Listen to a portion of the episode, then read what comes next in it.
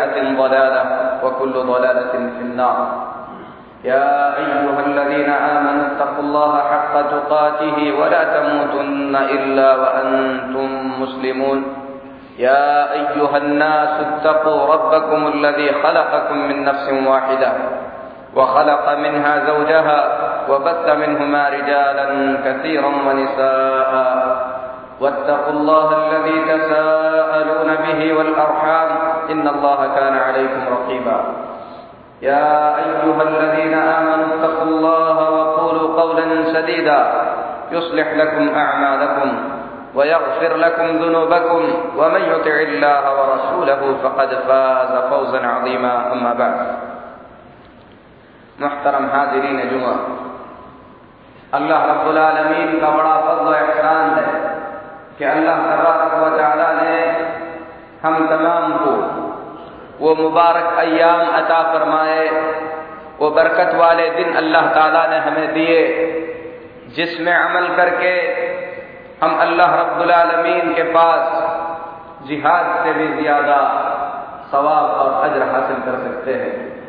हज़रत अब्दुल्ला बिन अब्बास रज़ी अल्लाह तु फरमाते हैं, नबी करीम सल्लल्लाहु अलैहि वसल्लम ने फरमाया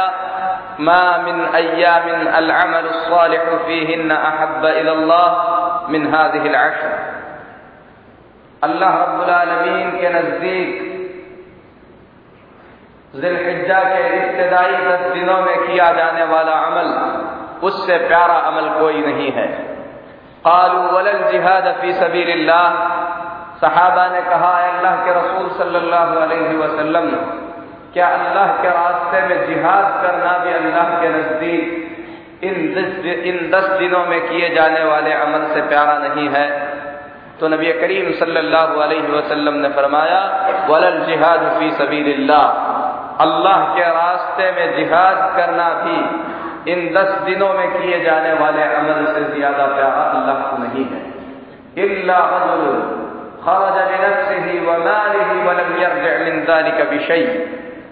हाँ एक आदमी है जिसका अमल इन दस दिनों में की जाने वाली नेकी से ज़्यादा अफजल हो सकता है, और वो ऐसा मुजाहिद है जो अल्लाह के रास्ते में जिहाद करने के लिए अपनी सवारी को लेकर चला जाए और वो और उसकी सवारी वापस ना पलट सके, यानी उन दोनों को शहीद कर दिया जाए, उन दोनों को मार दिया जाए। तो मेरे वक्त भाई जो इस हदीस शरीफ से हम समझ सकते हैं कि ये दस दिन अल्लाह रबीन के नज़दीक कितने ज़्यादा अहम और कितने ज़्यादा प्यारे हैं। इन दस दिनों का जो मकाम और मरतबा है, उम्मत महमदिया अफसोस की बात है कि इस मकाम को भुला चुकी है। इन दस दिनों की जो फजीलत है, ये फजीलत हमारे जहनों से मुकम्मल तौर पर गायब हो चुकी है। मेरे मुख्तरम भाइयों, ये दस दिन जो हमसे गुजर रहे हैं, अल्लाह रब्बुल आलमीन के नज़दीक रमज़ान मुबारक के दस दिनों से भी ज़्यादा अफजल और फजीलत वाले हैं। इमाम इब्न कैम रहमतुल्लाह फरमाते हैं, जो मकाम, जो मरतबा रमज़ान मुबारक के आखिरी दस दिनों का है दिल हज्जा के इब्तदाई दस दिन अल्लाह के नज़दीक रमज़ान मुबारक के आखिरी अशरे से भी ज़्यादा अफजल और फजीलत वाले हैं। लिहाजा हम तमाम को चाहिए कि जो अहतमाम हम रमज़ान मुबारक में करते हैं, जिस तरीके से इबादत की तरफ़ हम राजिब होते हैं, उससे भी ज़्यादा बढ़ चढ़ कर इन दस दिनों में इबादत करने की कोशिश करें। अल्लाह के नबी सल्लल्लाहु अलैहि वसल्लम ने इन दस दिनों को पूरी दुनिया के सबसे बेहतरीन दस दिन करार दिए हैं। कुरान करीम में अल्लाह तबारक व अगर किसी चीज़ की कसम खाता है तो वो चीज़ अजीम होती है, उसकी अजमत के लिए ये काफ़ी है कि अल्लाह तबारक व ताली उस चीज़ की कसम खाए। कुरान करीम में अल्लाह तबारक व ने इन दस दिनों की कसम खाई है। अल्लाह फरमाता है, वल फजरी वलयाल अशर। कसम है फजर की और दस रातों की। यहाँ पर दस रातों से मुराद दस दिन है, क्योंकि अरबी जबान में दिन को रात भी कहा जाता है। ये दस दिन अल्लाह रब्बुल के नज़दीक इतने प्यारे हैं कि सहाबा और ताबीन, बल्कि नबी करीम सल्लल्लाहु अलैहि वसल्लम इन दस दिनों में बड़ी कसरत से इबादत किया करते थे। हज़रत जुबैर सईद बिन जुबैर रज़ी अल्लाह तु एक ताबी हैं। इमाम तिरमिजी रहमतुल्लाह अलैहि सईद बिन जुबैर रजी अल्लाह तु का अमल बयान करते हुए फरमाते हैं कान सईद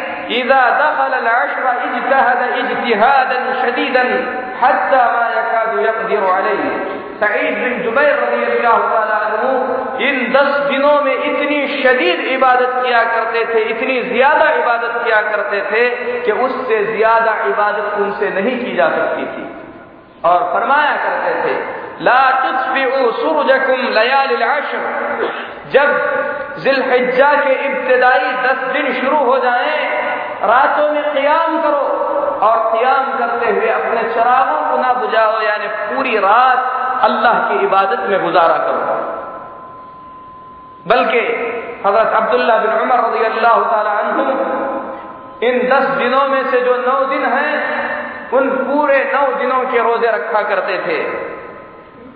उमुलमिन आयशा सिद्दीका रज़ी अल्लाह तहा ने नबी करीम सल्लल्लाहु अलैहि वसल्लम के बारे में ये बयान फरमाया मुस्लिम शरीफ में कि अल्लाह के नबी सल्लल्लाहु अलैहि वसल्लम इन दस दिनों में रोज़े नहीं रखते थे।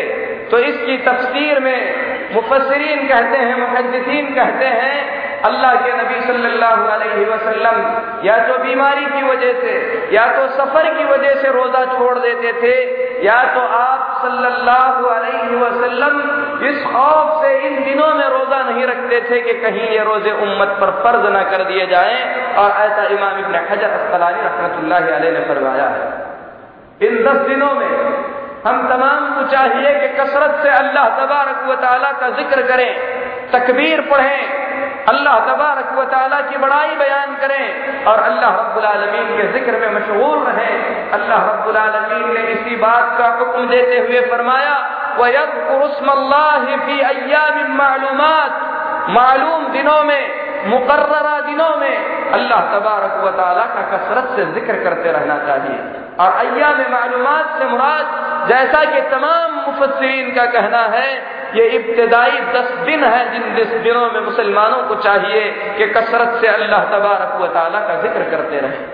बुखारी शरीफ में, इमाम बुखारी रहमतुल्लाह ने हज़रत अबू हुरैरा रज़ी अल्लाह तु और हज़रत अब्दुल्ला बिन उमर रज़ी अल्लाह तुमा का अमल बयान करते हुए फरमाया है कि ये दोनों सहाबा किराम रज़ी अल्लाह तजमैन बाज़ार में निकलते थे, बुलंद आवाज़ से तकबीर कहते थे।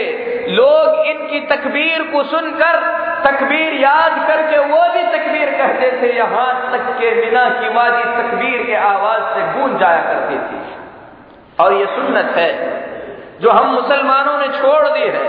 हम समझते हैं कि तकबीर सिर्फ़ ईद के दिन है, नहीं मेरे मुख्तरम भाइयों, अगर कोई शख्स जिलहिज्जा का चाँद देख ले, जिलहिज्जा के महीने में दाखिल हो जाए तो हम तमाम को चाहिए कि हम अपने बिस्तरों पर, अपनी मजलिसों में, अपने बाजारों में चलने फिरने की जगह, अपने घर में हर जगह पर तकबीर कहें और इस तरीके से कहें, अल्लाह अकबर अल्लाह अकबर, ला इलाहा अल्लाह अकबर अल्लाह अकबर वलिल्लाह ये तकबीर रसूल अकरम सल्लल्लाहु की सुन्नत है।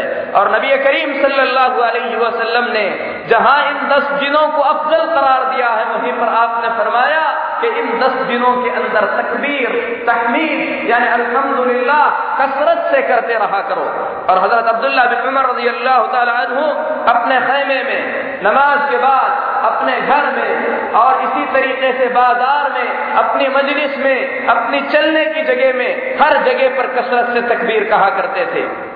मेरे मुहतरम भाइयों, इन दस दिनों में से अफजल तरीन अयाम में से एक फजीलत वाला दिन अराफा का दिन है।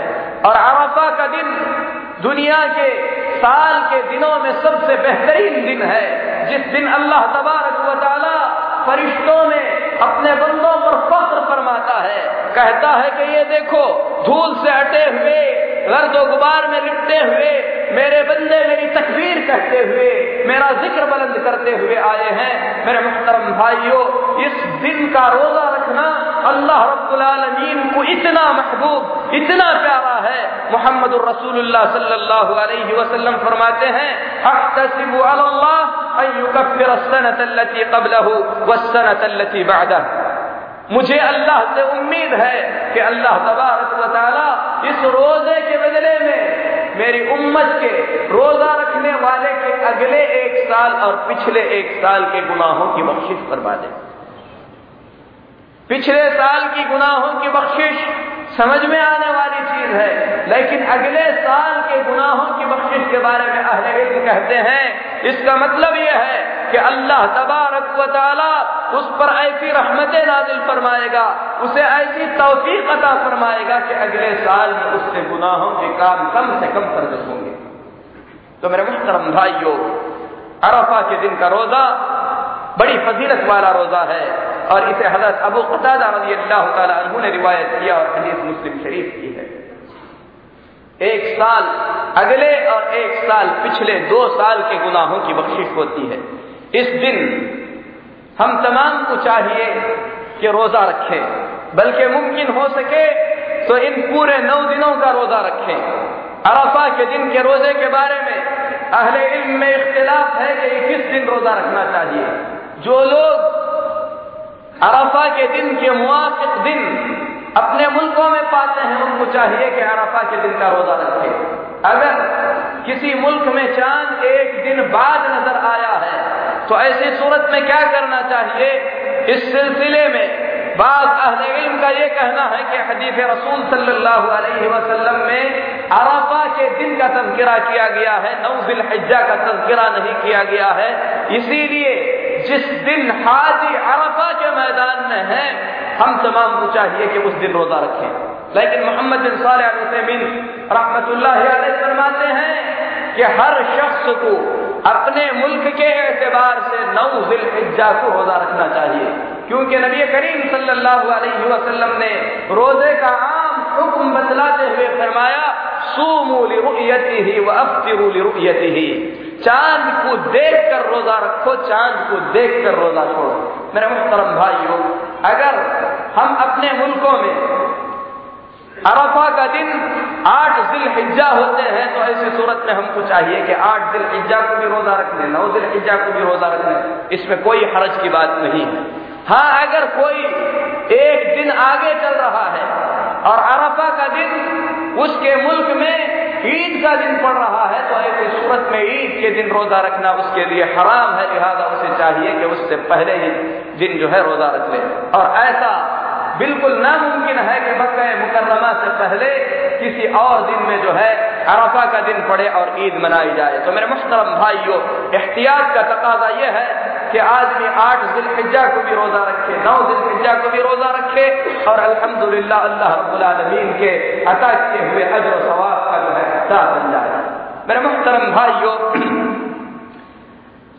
इन दस दिनों में अरफा का दिन अजमत वाला दिन है। अल्लाह रब्बुल के पास मकाम और मरतबे वाला दिन है। इस दिन का रोजा अगले पिछले एक एक साल के गुनाहों की बख्शिश करवा देता है। लेकिन आपको मालूम होना चाहिए कि अल्लाह तबारक वाली ने एक दिन ऐसा भी रखा है जो अरफा के दिन से ज़्यादा अजमत वाला दिन है। मोहम्मद रसूलुल्लाह सल्लल्लाहु अलैहि वसल्लम फरमाते हैं। हज़रत अब्दुल्ला बिन रज़ी से रिवायत है। नबी करीम सल्लल्लाहु अलैहि वसल्लम ने फरमाया इन अअज़म अय्याम इंदल्लाह तबारक व तआला यौमुन नहर। अल्लाह के पास सबसे अजमत वाला दिन, सबसे मकाम वाला दिन, अजीम दिन, सबसे बड़ा दिन यौम नहर है। यानी कुर्बानी का दिन है। जिलहिज्जा का दसवां दिन है। सुम यौमुल कर्ब। फिर उसके बाद अल्लाह के नज़दीक सबसे मकाम वाला दिन, उसके बाद का दिन है, ग्यारह दिन हिज्जा का दिन है। और ये सुनन अबू दाऊद की सही हदीस है, जिसे इमाम अलबानी रहमतुल्लाह ने सही करार दिया है। तो मेरे मुहतरम भाइयों, इन तमाम अहादीस की रोशनी में ये बात बिल्कुल वाजह तौर पर समझ में आती है कि दिल हज्जा का महीना शुरू होता है तो हम फजीलत वाले दिनों में दाखिल हो जाते हैं। हम तमाम को चाहिए कि इन फजीलत वाले दिनों में कसरत से अल्लाह की बड़ाई बयान करें। मुमकिन हो सके तो रोजा रखें, सदका व खैरात करें क़ियामुल्लैल करें। जितनी इबादतें, जितनी नेकियाँ हमसे हो सके, उन नेकियों को करने की कोशिश करें। क्योंकि नबी करीम सल्लल्लाहु अलैहि वसल्लम ने हदीस शरीफ में फरमाया, मामिन अय्यामिन अल अमल सालिह फीहिन अहब्बु इलल्लाह। अल्लाह के नज़दीक इन दस दिनों में किया जाने वाला अमल स्वाल नेक अमल अल्लाह को प्यारा है। और नबी करीम सल्लल्लाहु अलैहि वसल्लम ने किसी खास अमल की तरफ़ इशारा नहीं फरमाया है, बल्कि अमल सालह कहकर नबी करीम सल्लल्लाहु अलैहि वसल्लम ने तमाम नेकियों के दरवाजे हमारे सामने खोल दिए। हमें चाहिए कि इन दिनों में कसरत से नेकियाँ करें। और सबसे बड़ी नेकी अल्लाह तबारक वाली की तोहहीद अपनी तोहहीद को मज़बूत करें। अल्लाह के बंदों तक तोहहीद को पहुंचाएँ। रसूल अकरम सल्लल्लाहु अलैहि वसल्लम के सुन्नतों की इत्तेबा करें। लोगों तक रसूलुल्लाह सल्लल्लाहु अलैहि वसल्लम की सुन्नतों को पहुंचाएँ। माँ बाप की इताद और फरमा करें। रिश्तेदारों के हकूक और पड़ोसियों के हकूक को अदा करें। इसी तरीके से सदका व खैरात करें। अपने माल की जक़ात अगर मौजूद है तो माल की जक़ात अदा करें। इसी तरीके से जो भी नेकी का काम हमसे मुमकिन हो सके, इन दस दिनों के अंदर करने की कसरत से कोशिश करते रहें। और अरफा के दिन के रोज़े को बिल्कुल न भूले। अरफा के दिन का रोड़ा, रोजा बड़ी फजीलत वाला रोजा है। चाहिए कि अरफा के दिन के रोज़े का खसूसी तौर पर इस्तेमाल करें। उसके बाद मेरे मुहतरम भाइयों कुर्बानी का दिन आता है। कुर्बानी का दिन जैसा कि नबी करीम सल्लल्लाहु अलैहि वसल्लम ने फरमाया, पूरे दिनों में सबसे फजीलत वाला और अजमत वाला दिन है। इस दिन का सबसे अफजल काम, सबसे बेहतरीन काम जो नबी करीम सल्लल्लाहु अलैहि वसल्लम ने बतलाया है, वो कुर्बानी करना है। उम्मुल मुमिनीन, माँ आयशा सिद्दीक़ा रज़ी अल्लाह फरमाती हैं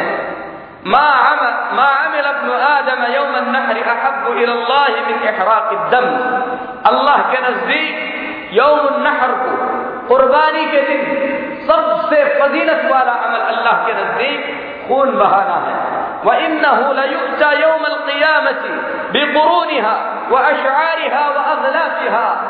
रसूल सल्लल्लाहु अलैहि वसल्लम फरमाते हैं कुर्बानी के लिए पेश किया गया जानवर कियामत के दिन उसके सींगों समेत उसके बालों समेत यहाँ तक के उसके पाँव के खुर के समेत अल्लाह के नज़दीक लाया जाएगा। और नबी करीम सल्लल्लाहु अलैहि वसल्लम फरमाते हैं वह इन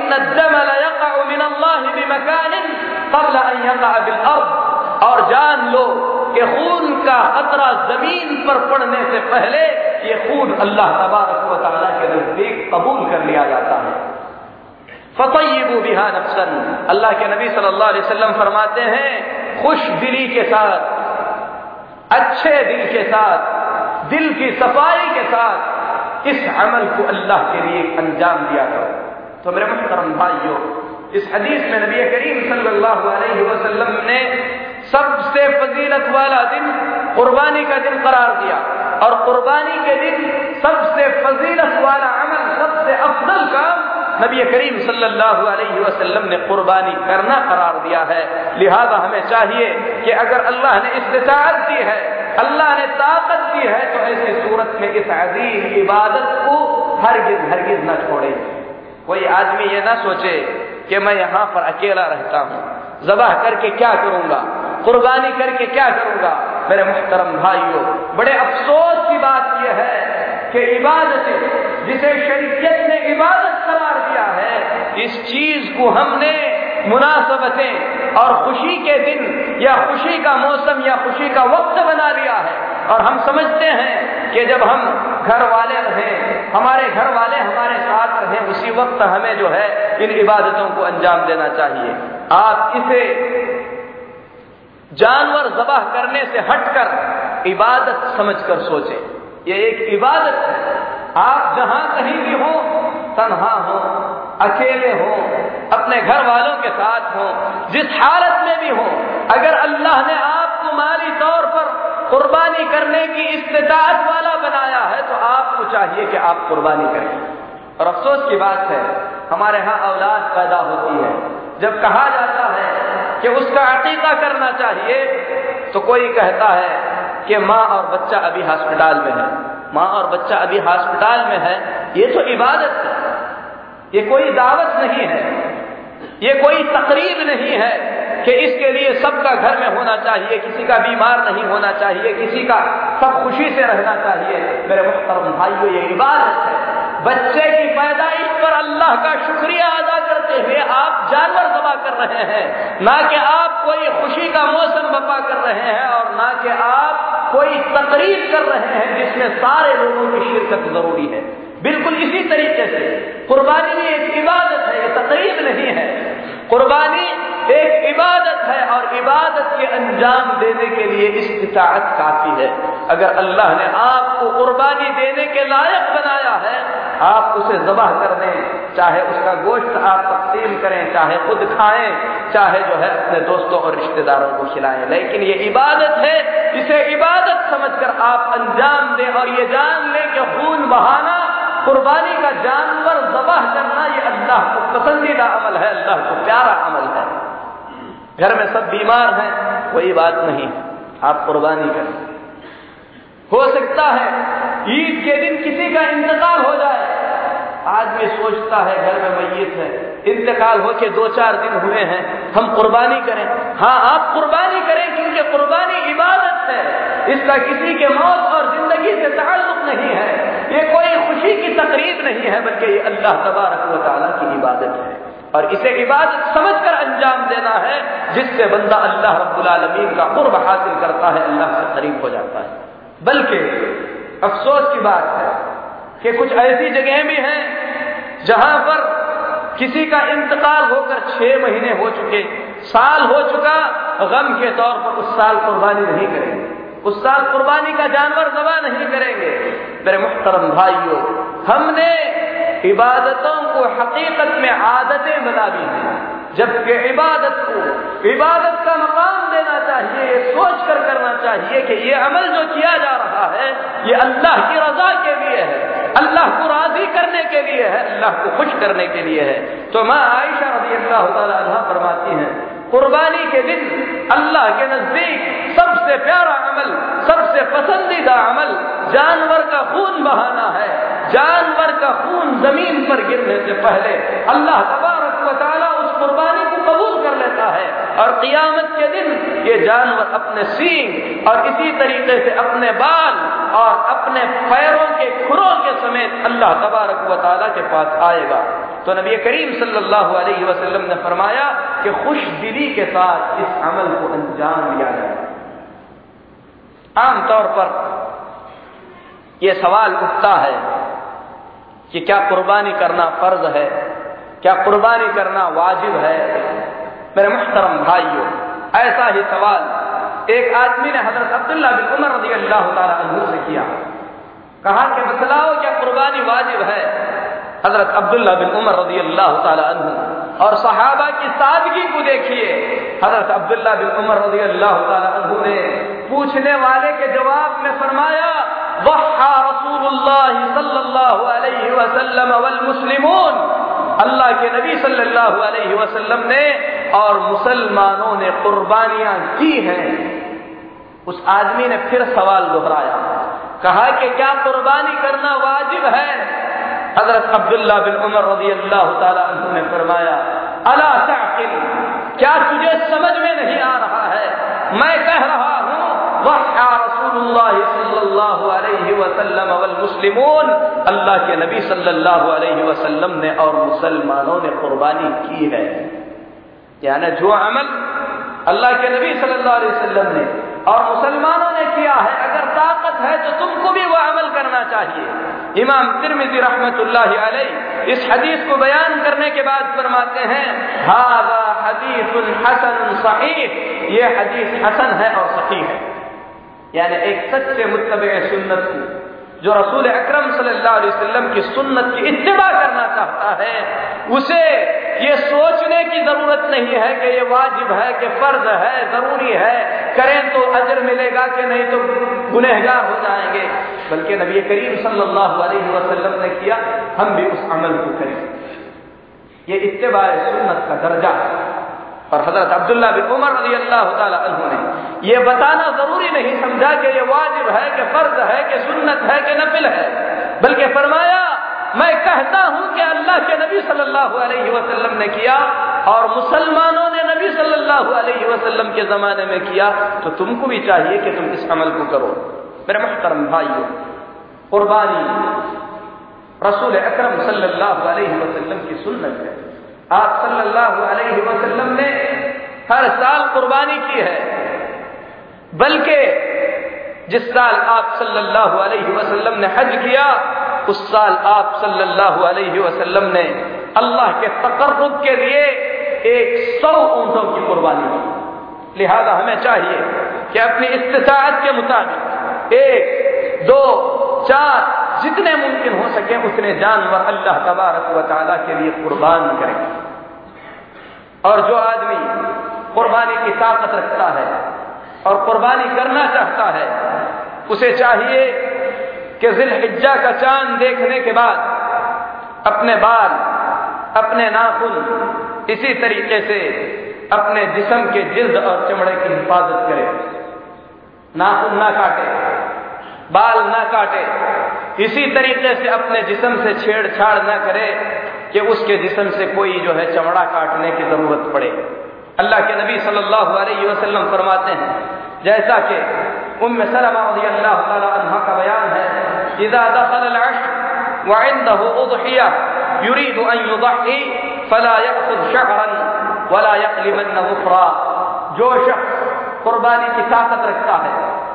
कुर्बानी करना चाहता है तो जिलहिज्जा का चाँद देखने के बाद उसे अपने बालों और नाखूनों के काटने से बचना चाहिए।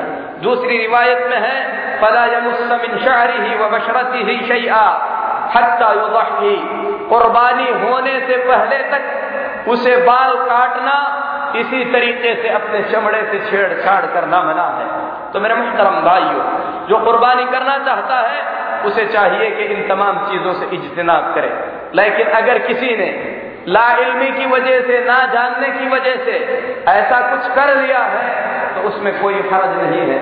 या भूल कर अगर किसी से उसके बाल कट गए हैं, या नाखून उसने तराश लिए हैं तो उसमें कोई हरज नहीं है।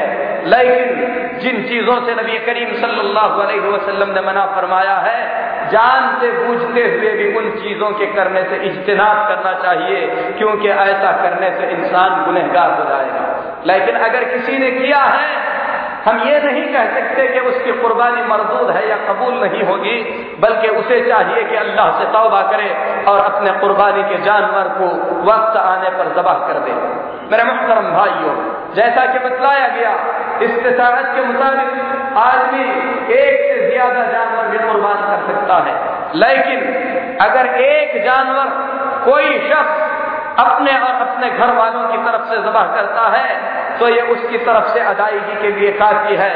और नबी करीम सल्लल्लाहु अलैहि वसल्लम के जमाने में सहाबा किराम रज़ी अल्लाह तजमैन अपने और अपने घर वालों की तरफ़ से एक ही जानवर जबह किया करते थे, जैसा कि हज़रत अता बिन यसार रज़ी रहमतुल्लाह अलैहि, हज़रत अबू अय्यूब अंसारी रज़ी अल्लाह से पूछा, हज़रत अता बिन यसार ताबी हैं?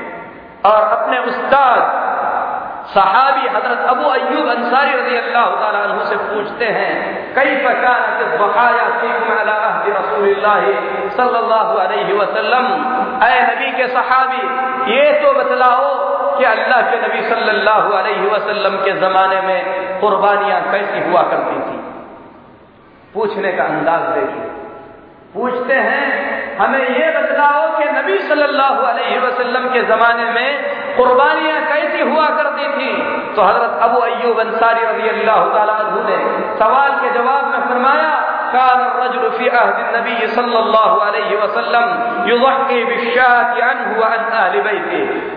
नबी करीम सल्लल्लाहु अलैहि वसल्लम के जमाने में हम में से हर आदमी अपने और अपने घर वालों की तरफ़ से एक बकरी कुर्बान किया करता था। फयाकुलून वयतअमून। खुद भी खाते थे और दूसरों को भी उसमें से खिलाया करते थे। सुम्म तबाहन्नास फिर उसके बाद लोगों के अंदर फख्र आ गया कि मैंने इतने काटे, मैंने ऐसा जानवर कुर्बान किया, फसारा कमा तरा। फिर वो होने लगा जो तुम देख रहे हो।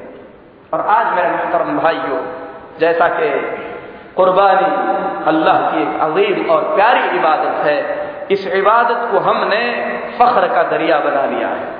बाज़ार में जो सबसे कीमती जानवर है, हम नाम लिखा कर उसे खरीदना चाहते हैं। और उससे भी तुर्रा ये कि आदमी जानवर खरीदने के बाद उसे अखबार में देता है।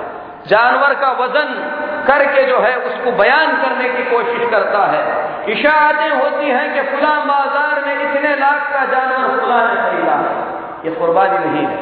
ये मफखरा है। ये फख्र है जो अल्लाह तबारक व को पसंद नहीं है। इसमें कोई शक नहीं कि अच्छे से अच्छा जानवर आदमी कुर्बान करे। कीमती से कीमती जानवर आदमी जबह करे। लेकिन इन तमाम अमाल में रियाकारी से बचे। अल्लाह की रजामंदी मकसूद हो। जिस तरीके से अपने पैसे को जेब में छिपाता है, इसी तरीके से अपने नेकियों को भी छुपाने की कोशिश करे। लोगों के सामने उसे ज़ाहिर न करे। मीडिया के सामने इन चीज़ों को लाने की कोशिश ना करे। अखबार में इन चीज़ों की नशर इशारत ना करे।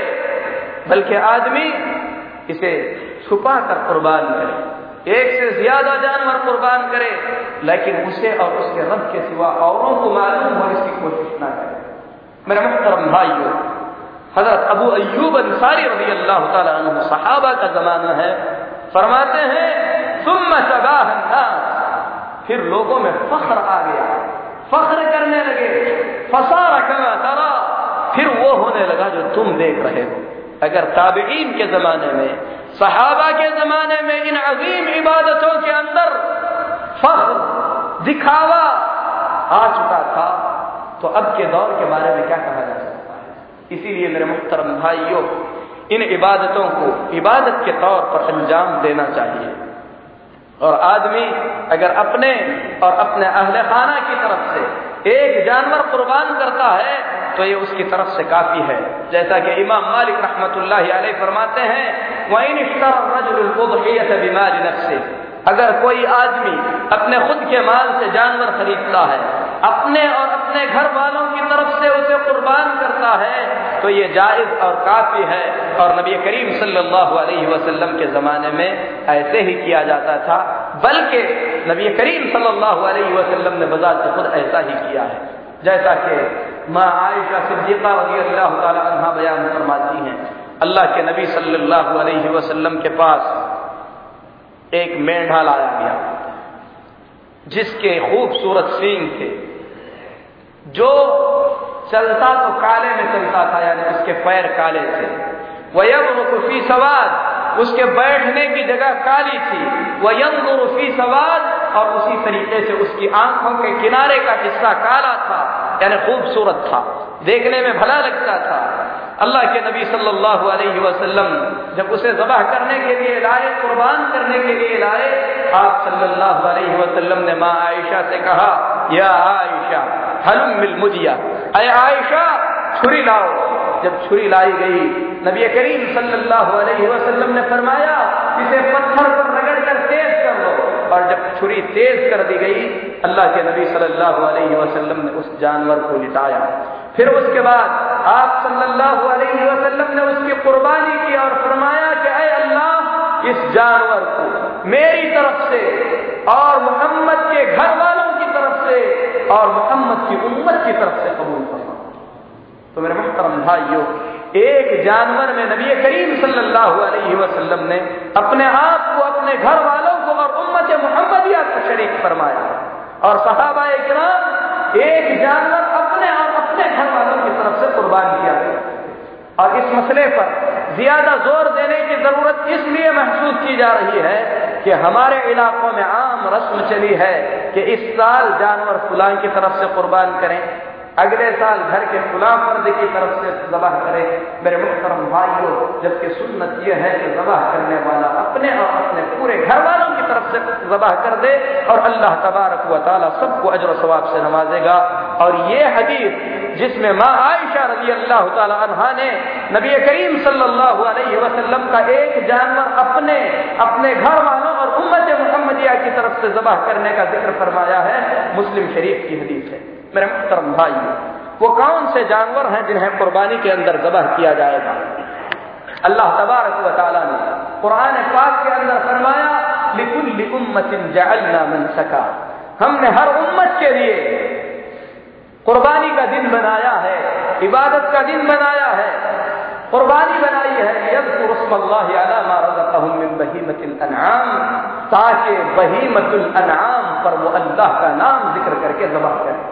और वही मचुल अनाम, इसमें ऊँट, गाय, बकरी और मेढ़ा, ये चार किस्म के जानवर जो है दाखिल होते हैं। इसीलिए मेरे मुहतरम भाइयों, इन जानवरों के अलावा किसी और जानवर की कुर्बानी दुरुस्त नहीं है।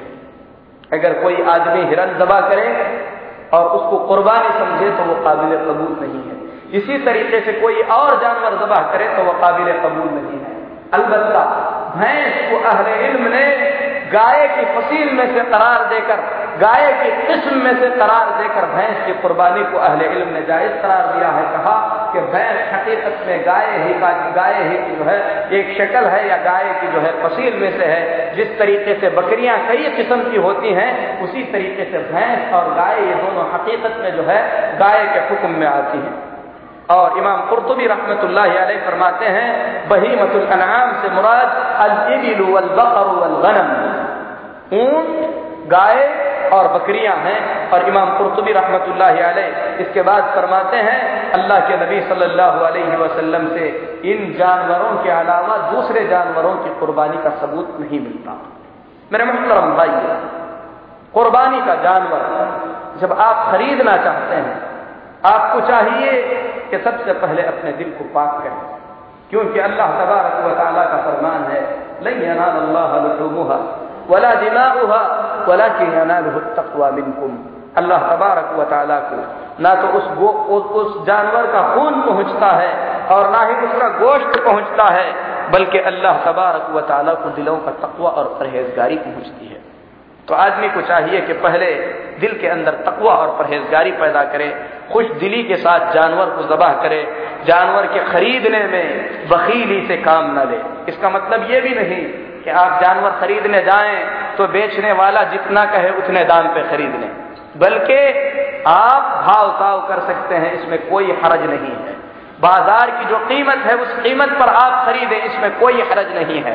और आम तौर पर लोग ये समझते हैं कि भाव ताव करना कुर्बानी के जानवर के लिए दुरुस्त नहीं है और ये चीज़ गलत है और बेबुनियाद है।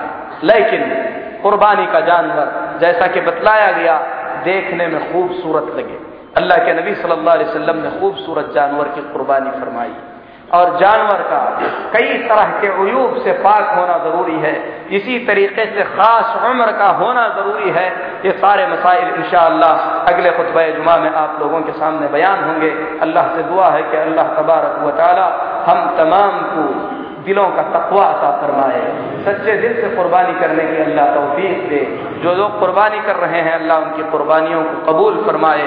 अल्लाह तबारक व अपने फजल करम से हजाज की हिफाजत फरमाए, उनके हज के मनासिक को अल्लाह तबारक व हसन खूबी के साथ अंजाम देने की तौफीक दे, उनके हज को अल्लाह कबूल करे। जो हज कर चुके हैं, अल्लाह उनके हज को कबूल फरमाए। जो हज नहीं किए हैं, अल्लाह तबारक व ताली उनके लिए हज का सफ़र आसान फरमा दे। अक़ूल क़ौल हाज़ा व इन्नहु हुवल रहीम।